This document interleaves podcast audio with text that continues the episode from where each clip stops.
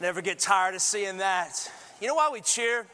Cheer for a couple of reasons. One, we cheer because we're excited that Christ has saved and changed another life. But I was thinking about this that the resurrection of Jesus, the very first one, he'd been crucified, they put him into the ground, he stayed there for three days. But I want you to know what heaven was doing while Jesus was in the ground. They knew what was going to happen.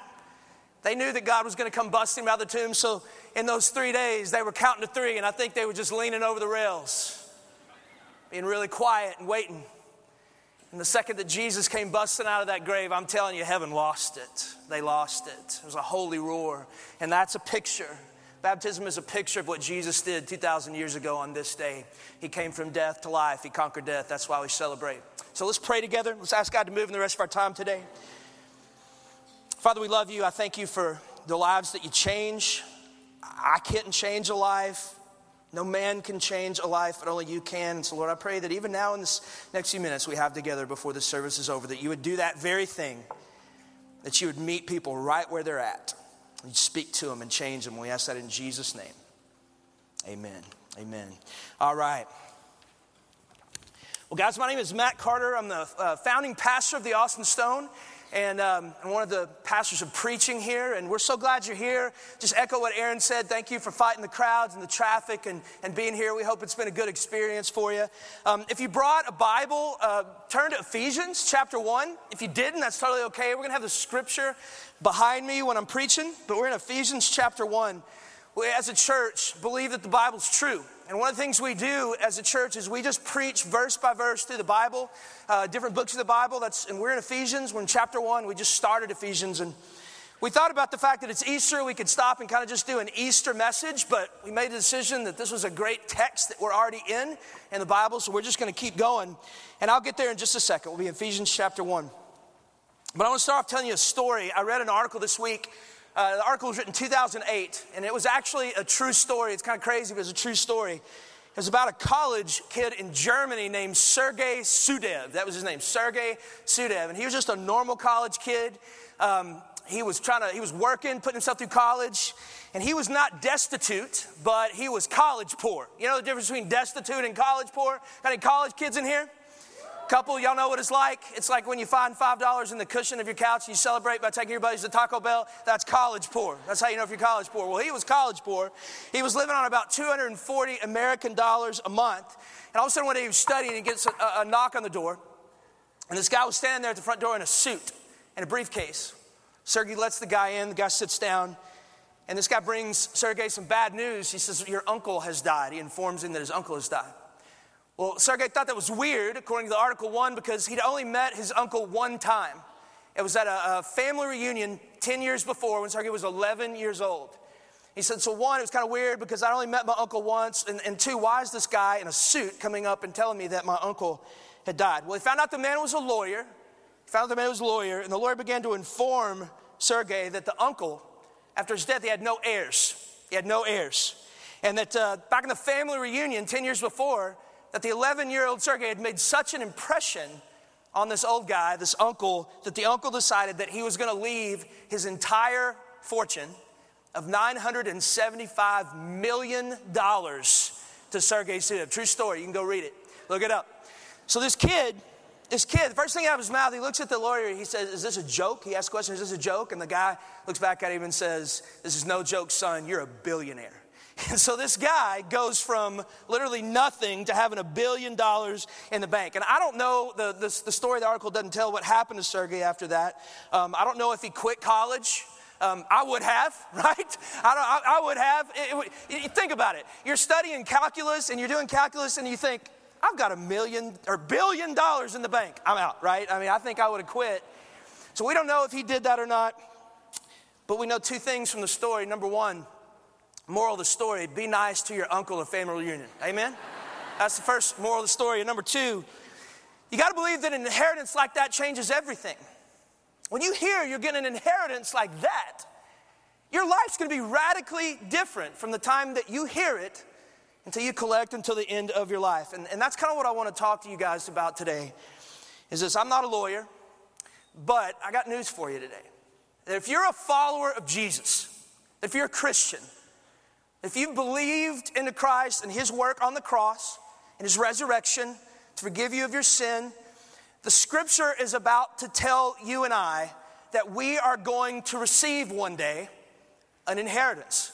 The Bible tells us that, that we are gonna get an inheritance. And the Bible, I'll tell you about that in a minute, it's kind of vague about it, but we gotta believe that if God is giving us an inheritance, that it's probably gonna make that $975 million seem a little bit insignificant. So let's jump into the text. Let's see what the scripture says about this inheritance that you and I are gonna receive who are in Christ Jesus. So Ephesians chapter 1, verse 7. This is where Halim, one of our pastors, preached a couple weeks ago. He said, In him, that's Jesus. In him we have redemption through his blood, the forgiveness of our trespasses according to the riches of his grace. Now, church, that's just our salvation. All in the world, Paul just said is this is that in Jesus, if you believe in him, you have two things. You have redemption through his blood. You and God are redeemed. He restores your relationship back to God. And two, you have forgiveness of your trespasses. That's a fancy way of saying God forgives your sin. That all the sins you've ever committed and all the sins you're ever going to uh, uh, commit because of Jesus' sacrifice on the cross, if you trust in that, God forgives every single one of them. That's what we get. And then he goes on there, it says, which he lavished on us in all wisdom and insight. In verse 9, he made known to us the mystery of his will. I talked about that last week. That is, God is the one that reveals to our hearts Jesus, the gospel.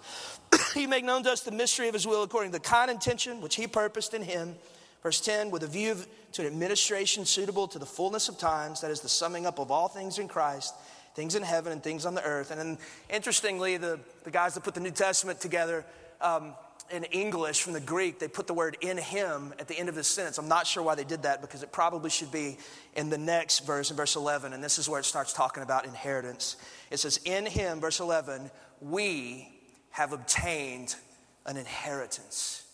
In him we have obtained an inheritance, having been predestined according to his purpose, who works all things to the counsel of his will. Now, church, what the Bible just said to you and to me is that not only does God save us from our sin and restore us back to Himself, but God doesn't stop there. The Bible says that on top of all of that, He wants to give us an inheritance, that you don't just obtain salvation, but you attain an inheritance. And so, one, that ought to excite you. That's pretty cool. You just found out you got an inheritance. And number two, you probably ought to have some questions. Like Sergey, he had a question like, Is this a joke? I'm telling you, it's not a joke. I believe every word of the scripture is true. And so I want to spend the rest of our time in the message today just answering a couple of questions about this inheritance we just found what we're getting because of Jesus and our belief in Him. So the first question I want to answer is why? Why does God want to give us an inheritance? Why does he do that? Because uh, uh, uh, it would have been enough for God in his love just to save us. The scripture says that we sinned, we fell short of his glory. Bible says that we were enemies of God before he saves us. We're running from God, rebelling against God. He comes in his grace. He gives us Jesus. He saves us, but he doesn't stop there. The scripture says, I'm going to give you this inheritance. Why?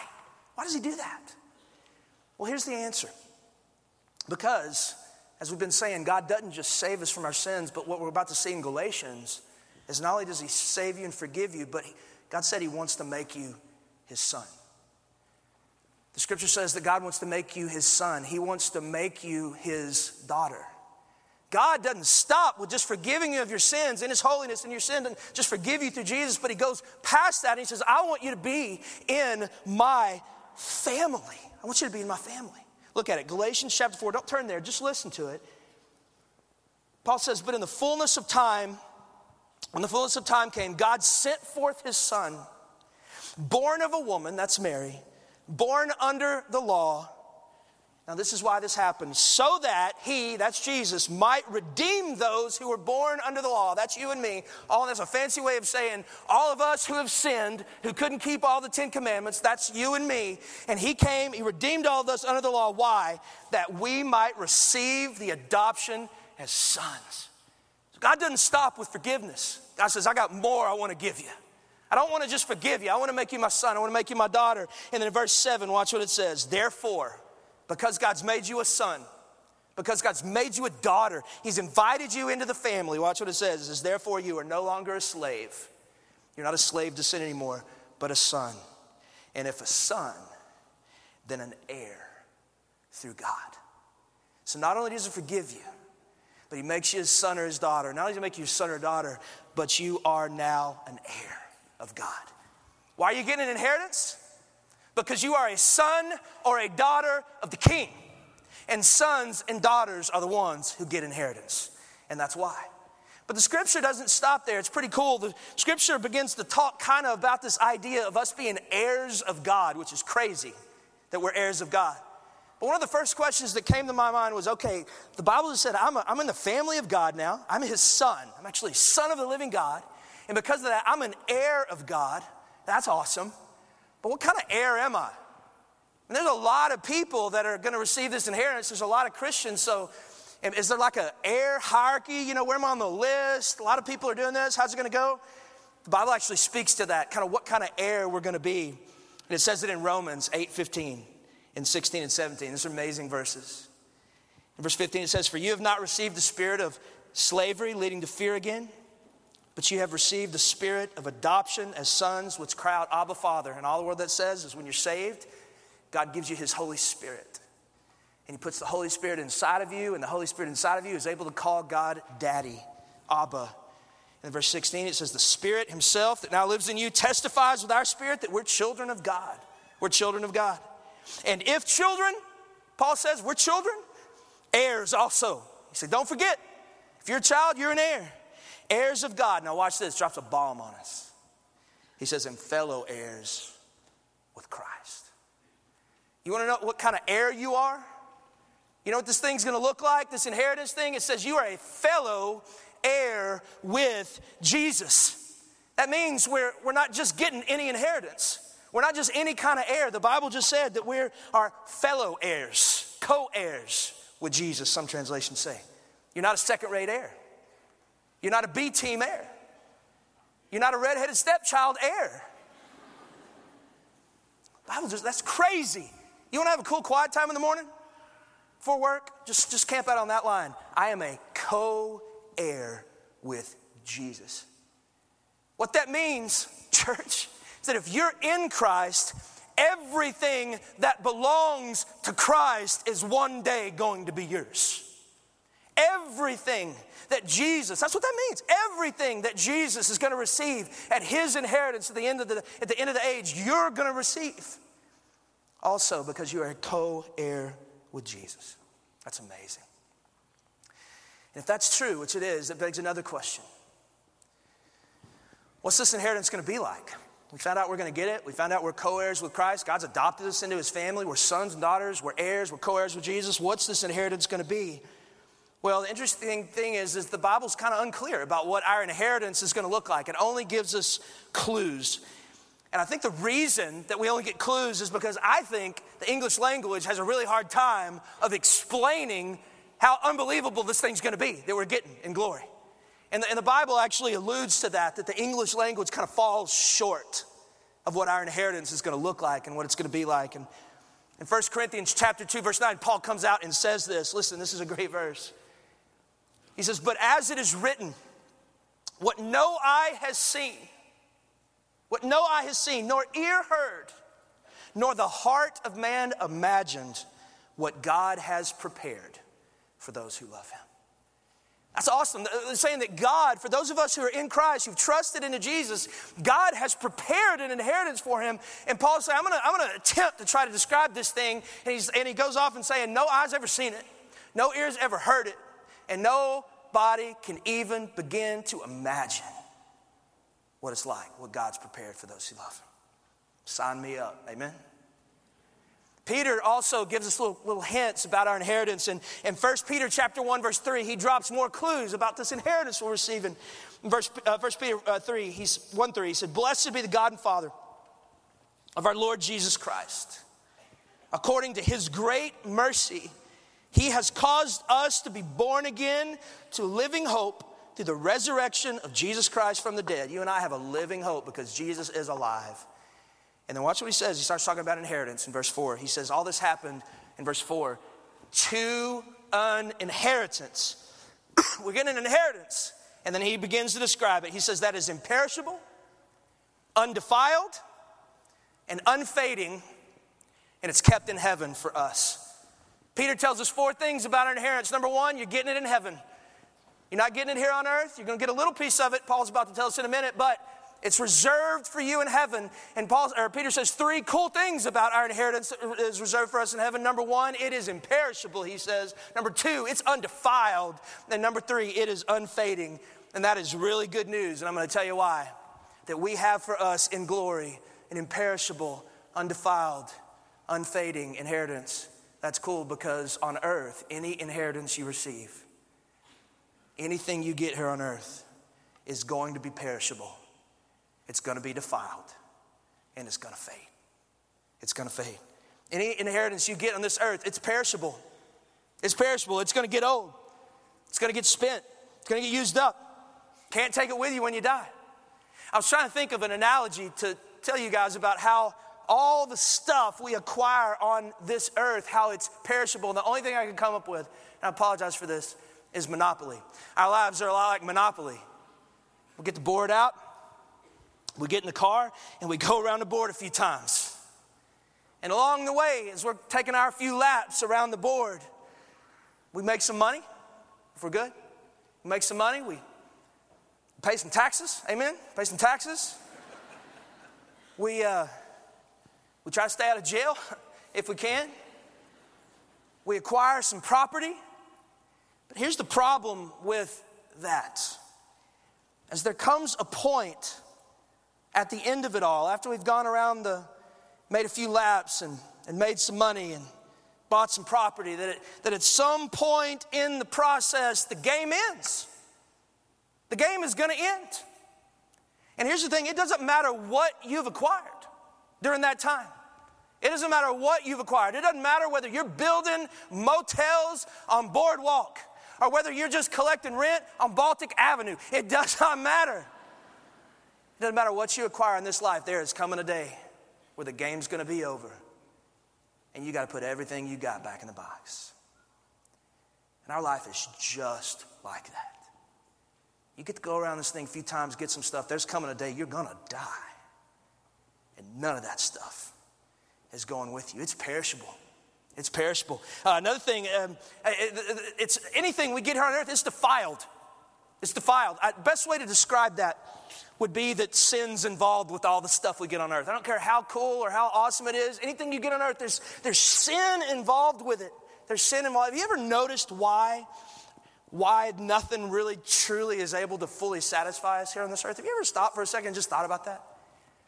That we have these things on this earth that we think, man, if I can just get this one thing, if I can just grab this and have this, and life's gonna be good and I'm gonna be happy. And then lo and behold, you work hard, work hard, work hard, you get it, and then you get there, it's just life. And then you go, well, then there must be something else. And so you go after that, and then you work hard, work hard, and you get it, and it doesn't really fulfill the deep needs of your soul. You ever wondered why we're like that? Well, here's the answer. The Bible tells us in Ecclesiastes that God has placed eternity in the heart of man. Says that God placed eternity in your heart. He doesn't say that God placed eternity in the heart of Christians. He says that God put eternity in every man and every woman's heart. And the reason that nothing on this earth can really truly satisfy us is because non eternal inheritance cannot satisfy an eternal longing. I don't care what it is. Non eternal inheritance cannot satisfy the eternal longing that God has placed in your heart. Only the eternal can do that. And the bad stuff about, bad thing about our inheritance, it is defiled. The thing about our inheritance here on earth is it's going to fade. Anything you acquire in this life, it's going to fade. You guys get that? Um, this was illustrated for me a couple days ago. This happened this week. I was um, driving down the road in, in, in, my truck. I'm a truck guy. I'm not a car guy. Any truck drivers in here? Um, cool, one of you. Awesome. welcome to Austin, Matt. So, so I like trucks. I always have. And so I've never been much of a car guy. I just, I'm just not. I, I, I see a Lamborghini. I'm like, oh, that's cool. But the other day, I kind of had a moment with a car. I had a little car moment. Um, I was driving down, I saw a brand new Corvette. I don't know what year it was, but it's like, it's got to be the latest one. That thing looked like the Batmobile. And, I, and I'm, like I say, I'm not a car guy, but I, I kind of confessing some sin. I kind of lusted after that car. I'm looking at it and I was like, I can imagine myself driving that car. Wait a minute, I can't afford it. And so I got past it, but I was like, I was having a moment with the car. It was gorgeous. And I was like, that's beautiful. And then just a few seconds later, a few seconds later, this other Corvette came breezing past me. But it wasn't a brand new, it wasn't 2013, 2014, whatever. It was, it was my best guess, probably 1997, this Corvette. And it had a rag top. It had one of those kind of convertible looking rag tops, and it was kind of ratty looking. It had seen better days. And the color was kind of ugly too. It was just kind of gross gold looking 1997 color. And it breezed past me, and the first thing kind of went through my mind was that thing is not as cool as the one I just saw. But as it went by me, I looked at the license plate, and it was one of those customized license plates. And the license plate said, Oh man. Oh man. Because the dude, back in 1997, the guy, the 54 year old that was going through a midlife crisis that bought that car, back in 1997, he walked on the lot and he saw that cool rag top. He saw that awesome gold color and he looked at that thing and went, Oh man. I got to give me a license plate that says, Oh man. And I get it because when I saw the 2014 Corvette go past me, that was the cry of my heart. Oh man. But then when I saw the 1997 ragtop nasty gold car go past me, I didn't go, oh man. I went, oh man. Why? Why do I do that? Because it fades. It fades. Everything we get fades, except in heaven. What's the scripture promises us that the inheritance you are going to receive because you're a follower of Christ is imperishable. You ain't gonna have to put it back in the box, it's forever, it's undefiled. There's no sin in it. In the new heaven and the new earth, there is no sin. We're gonna get to enjoy the stuff we enjoy here on earth. Go look it up, go read Revelation, but there's no sin involved. How cool is that gonna be? You're gonna enjoy it. It will satisfy the deepest needs of your heart. Your inheritance is unfading. The day you see it, the day you die, wake up in the arms of Jesus, He gives you Himself and your glorious inheritance. You're going to say, Oh man. And then 30 billion years later, it's still going to be, Oh man. Because it's unfading. I love how my hero Charles Spurgeon described our inheritance. He's one of my favorite preachers. He was preaching on this text and he, he quoted, he said, We have obtained an inheritance. He was quoting the scripture. And then he began to preach. He said, And the man who can truly say that the Lord is mine, the man that can truly say, The Lord is mine, has an inheritance which death cannot wither, which space cannot contain, which time cannot limit, and which eternity cannot explore. I love that. He says, We have an inheritance. The man or the woman that can truly say, The Lord is mine. We have an inheritance coming our way, which death can't wither, space cannot contain, time cannot limit, and eternity cannot explore. I love that. I love that. I can't wait for that. Probably the greatest clue the Bible gives us about what our inheritance is going to be like is found just a couple of verses later. Paul starts kind of saying, here's, here's one thing we know about inheritance. Read it in Ephesians 1.13. Paul says, in him, you also, after listening to the message of the truth, the gospel of your salvation, having also believed, Okay, so he said, You heard the gospel, you heard about the cross, you heard about the resurrection, and after you heard it, you believed it. You trusted into that. Watch what he says. He says, You were sealed in him with the Holy Spirit of promise. All in the world that, that's saying is the day that you're saved, the day you truly believe into Jesus, God gives you the Holy Spirit and you're sealed. You're sealed with the Holy Spirit. That's how you know you're saved. That's what it just said. That's how you know you're saved. Is the Holy Spirit is in you and it's working through you. That's how you know you're sealed in it. And then he goes on in verse 14. He starts talking about inheritance again. He says, The Holy Spirit is given, who is given as a pledge, as a pledge of our inheritance. The Holy Spirit is given to you at your salvation as a pledge of your inheritance. That word pledge in the Greek is the Greek word arbon. It was a very common term in business back in ancient Greece. All in the world it means is down payment. If you were going to buy something, buy some property, you would come and you'd give the guy that owned the property, the woman that owned the property, an arbon. And all it is, a little piece of the, of the whole price with the promise hey, I'm giving you this now, but I'm gonna come back and I'm gonna pay this thing in full. The Bible just said that the Holy Spirit is the arbon, the down payment of your inheritance. God is saying to us, I'm gonna give you the Holy Spirit now. I'm giving the Holy Spirit to you now, and I want you to know I'm going to promise you, you're going to get to experience a little taste of me through the wholeness, or whether for the Holy Spirit, but there's going to come a day I'm coming back, I'm going to take you home, I'm going to give you all of me. forever. The Holy Spirit's the down payment. And that's really cool because what that means is we can know a little bit about what this inheritance is going to be like and feel like because as Christians, we know the Holy Spirit is in us and we get to experience the Holy Spirit. That fires me up that that's what heaven's going to be like because I'm telling you, church, some of the most, not, not some of the most, the most amazing moments in my life have when I have been aware of the presence of the Lord in my life through the Holy Spirit. And my salvation, the day I got saved, the day I believed, the day that I surrendered to preach and to be in the ministry, and the Lord just was calling me so clearly. I pulled over on the side of the road and prayed, said, God, I'll give my life to you. You'll do whatever you want. The times I've been in the closet and just praying to God and just as His son, just crying out to Him and talking to Him and praying to Him. In, in moments like this in, in the church where the, where the Spirit falls and the Lord's presence kind of shows up and we get to feel Him and sense Him, there is nothing in the world that can replicate what I feel and what I experience in those moments. Nothing gets close to it. Nothing.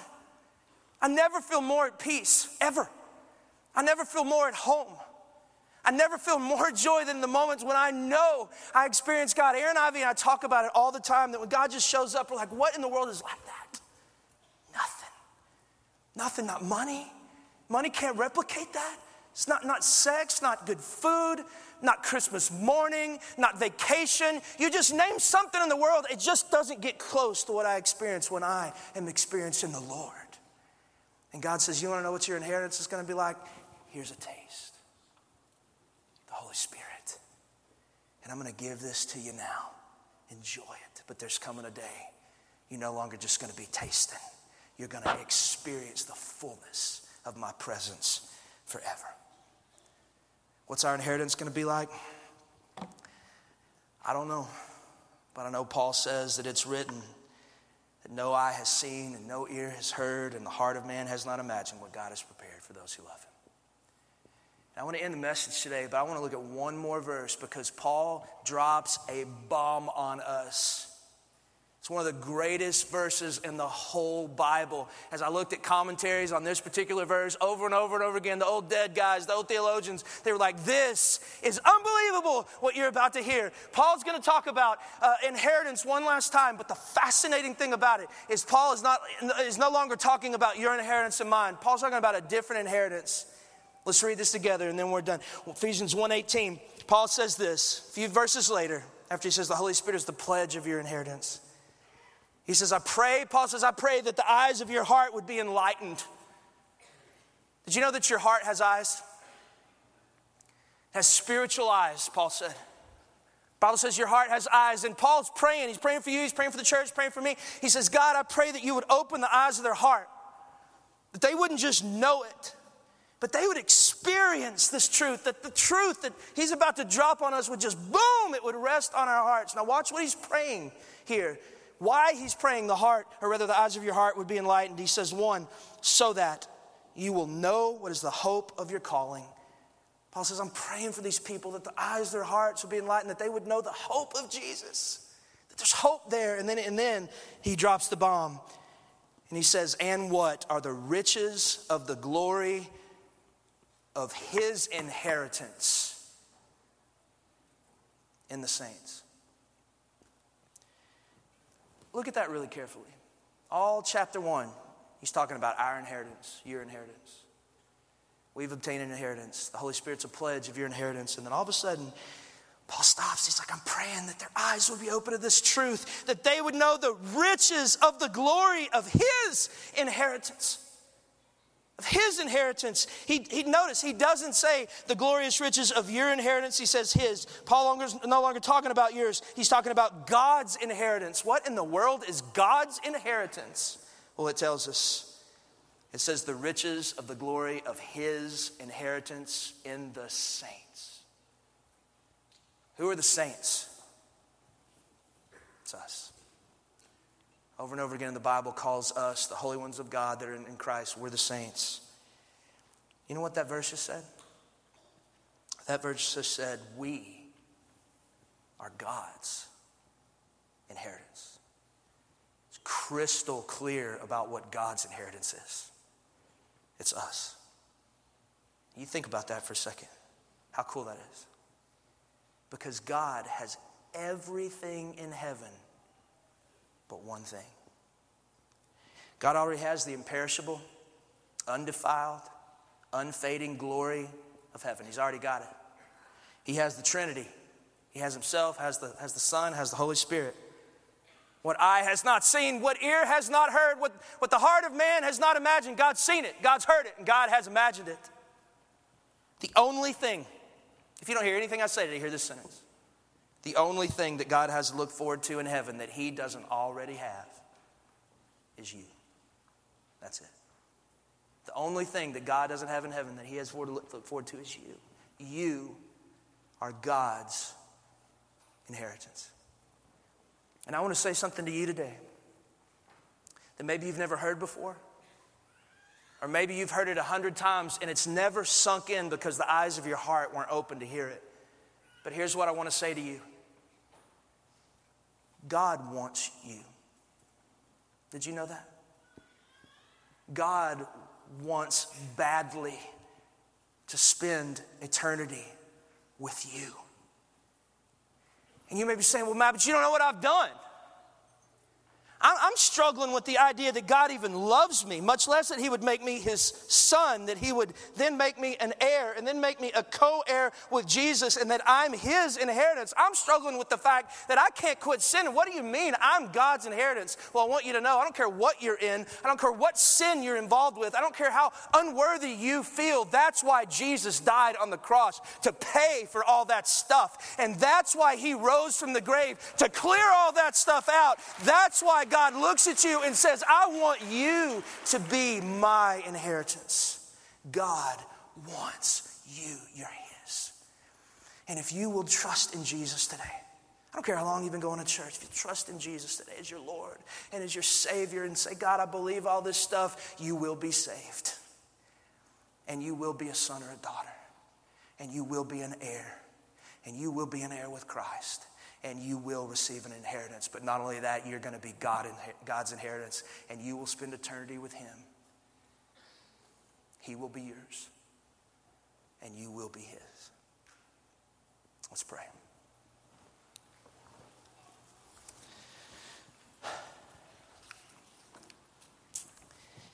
With our heads bowed and our eyes closed. I want to do two things and we're done. I want, I want, for those of you in the room that are believers, I want you to just take a second to thank the Lord for your salvation, that He saved you. And He didn't just save you, but He made you a son and an heir and a co heir with Christ. And there is an imperishable, undefiled, unfading inheritance waiting for you in glory. Just thank Him for that. Think about it for just a second.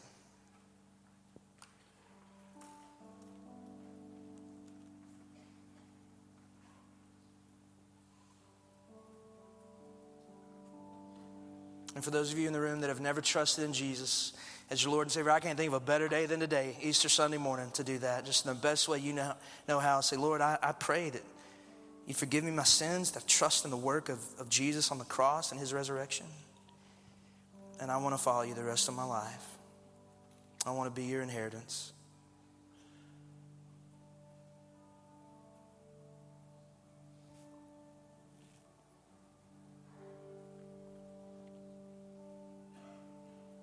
Lord Jesus, we love you. We're in awe of you today. We, we are so, so in awe of this truth what you've done, that you didn't just save us, but you did all that and more through your great grace.